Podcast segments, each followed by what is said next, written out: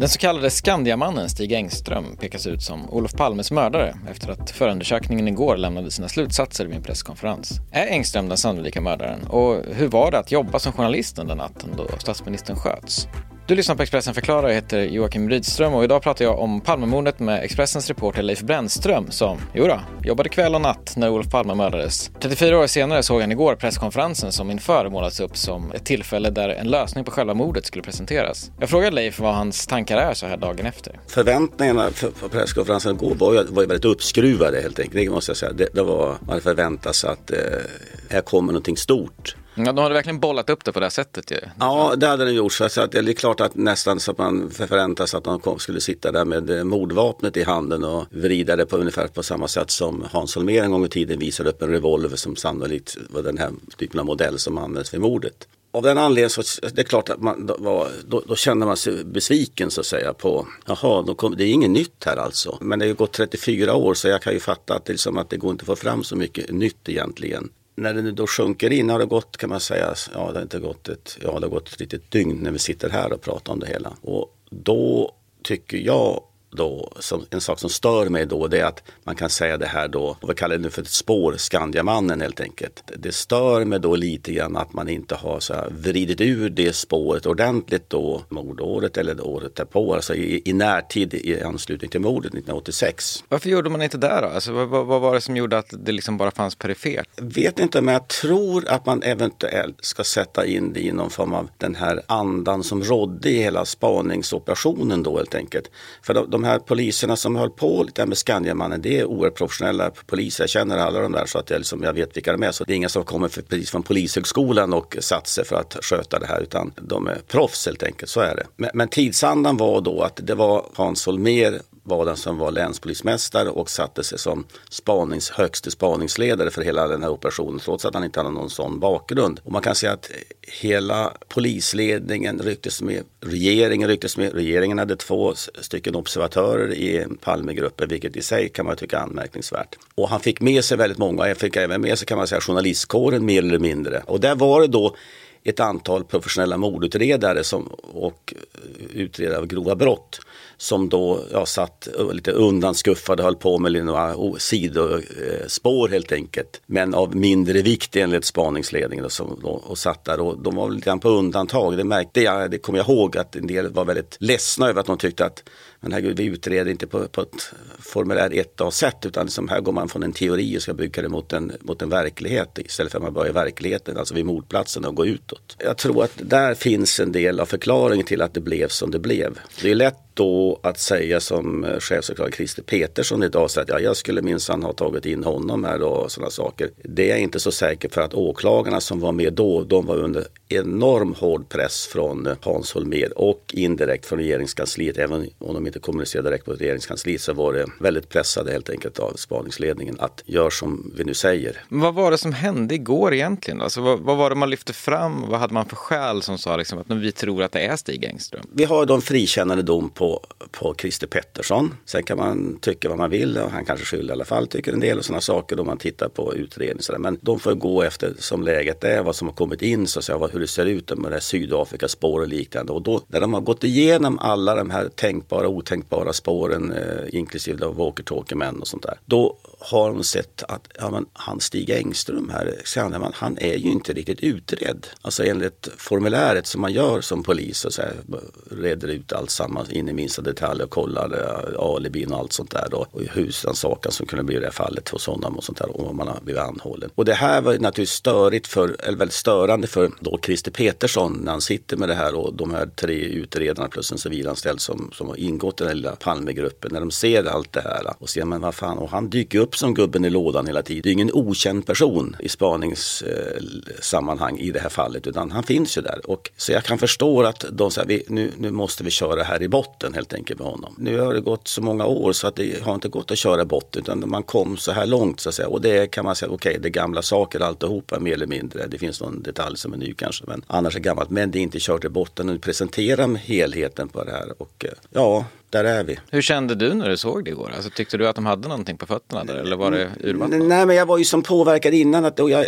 Christer Petersson är ju en, för mig en väldigt duktig åklagare. Så att jag hade naturligtvis skruvat upp mina egna förväntningar att här kommer någonting trots allt. Trots, fast jag, jag borde ha hört om det hade funnits någonting i kulisserna så borde jag ha hört det tycker jag. Och så att, det är klart att jag var, jag var besviken för man hade tänkt att här kommer någonting i alla fall som ger någonting nytt i det hela. Och det var det ju inte. Men det sätt som de presenterade det hela på, det var ju lite sådär skakigt tycker jag. De kanske skulle ha strukturerat det lite bättre. Ja, det blev lite utskrattat. Det, det, ja, och det, det, var lite synd. De skulle kanske tagit in något proffs där, men, men som, som medialt proffs som kunde mm. styra upp hur man skulle liksom presentera det här helt enkelt så att det funkade. Nu blev det lite svajigt. Man kom inte med några nya bevis igår egentligen. Och om det alltjämt kan vara så att Palmes mördare gått fri och kanske fortfarande lever, varför väljer man då att lägga ner förundersökningen? Undersökningen nu? Christer Petersson och chefsåklagaren, han anser att han, han kommer ingen vart. Det finns ingenting annat att utreda utan här var då det mest substantiella som fanns kvar att titta på helt enkelt när de då hade börjat skanna av vad som fanns i, i, den gamla utredningen. De tycker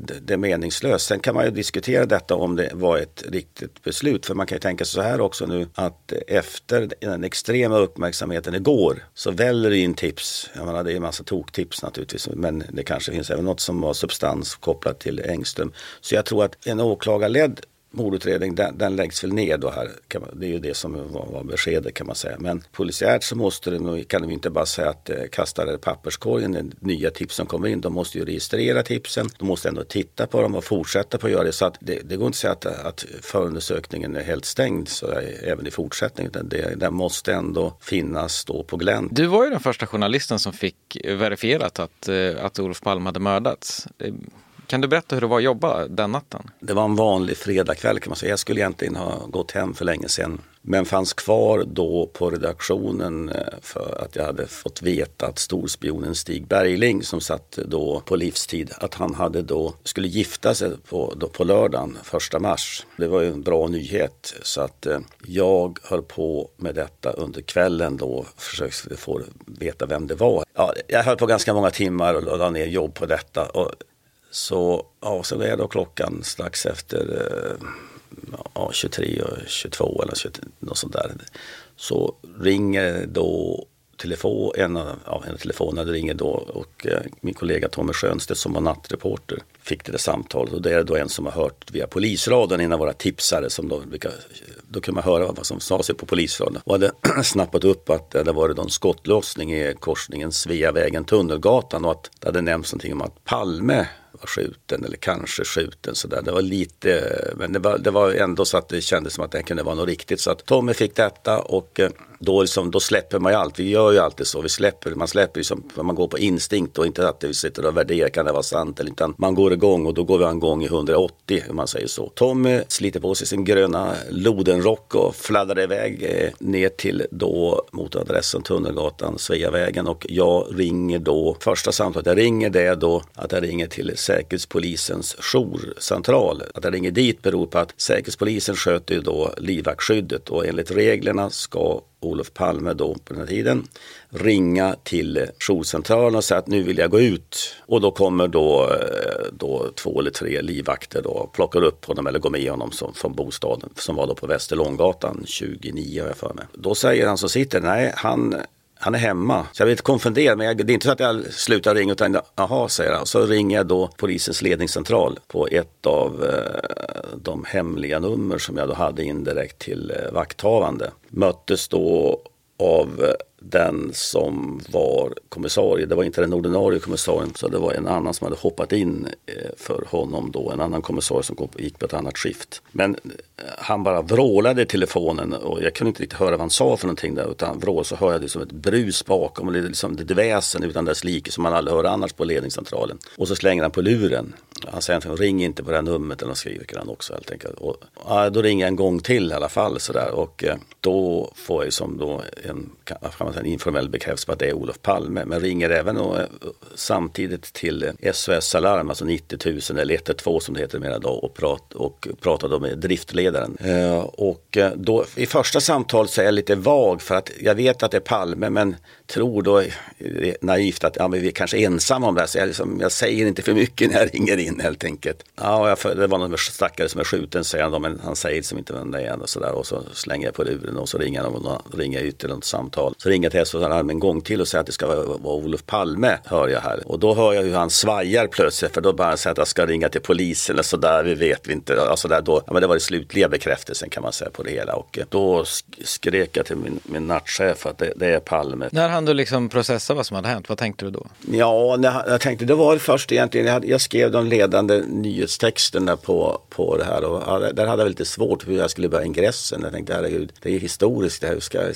Samtidigt ett vanligt mord, eller vanligt inom citationstecken, så att det är, hur ska jag ändå börja det hela? Men ja, det började ändå som ett vanligt mord. Liksom, det var liksom, jag hade en låsning först, tänkte jag, jag, kan, jag vet inte hur jag ska börja. Tänkte jag. Men men eh, sen så, så, jag var ju kvar då ända till halv nio på morgonen. Jag dröjde väl kvar så man skulle bara sjunka ner alltid. Och sen åkte jag ner till brottsplatsen. Det var då som jag liksom började fatta liksom vad som hade hänt mentalt. Så att, säga, liksom att det här är ju på, på riktigt, ja det visste jag i alla fall, men det finns en mental dimension som man får in extra där kan man säga. Så det var där då jag stod där vid nio tiden på morgonen och tittade lite på, eh, på hur det såg ut där på brottsplatsen med en ganska liten avspärrning, eller väldigt liten avspärrning. Och blodet var ju kvar där på gatan och, eller på trottoaren där. Så att, eh, det var inte så många människor som stod där just då när jag var där. Men eh, viss känsla stod där i alla fall som det var när man tittade på det där. Och sen så gick jag hem för jag bodde då längre ner på Sveavägen. Ja, sen var det bara sova några timmar, sen var det igång. Så jag jobbade nästan varje dag under nära ett års tid med den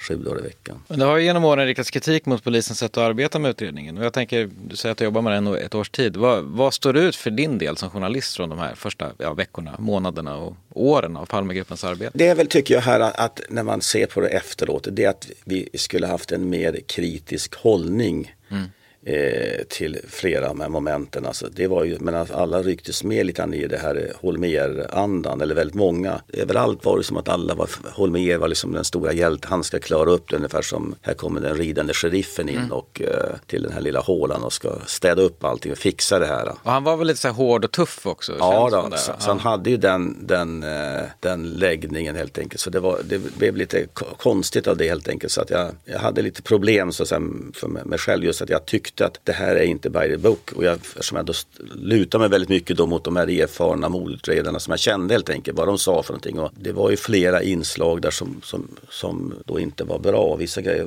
gick jag väl på, vissa grejer gjorde ingenting av helt enkelt. Och det var speciellt när då, då det här PKK-spåret kom igång här. Där kan man säga det, det rycktes ju alla med. Det var inte, fanns inte så många kritiker. Det fanns egentligen bara en kritiker som jag egentligen kom fram. Och det kan man säga en person som jag fortfarande högaktar. Det är då en inom eh, Säkerhetspolisen som då, när då det här PKK-spåret var som alltså hetast, liksom var, eh, som gick ut och eh, kritiserade detta offentligt. Och det var ju dödssynd.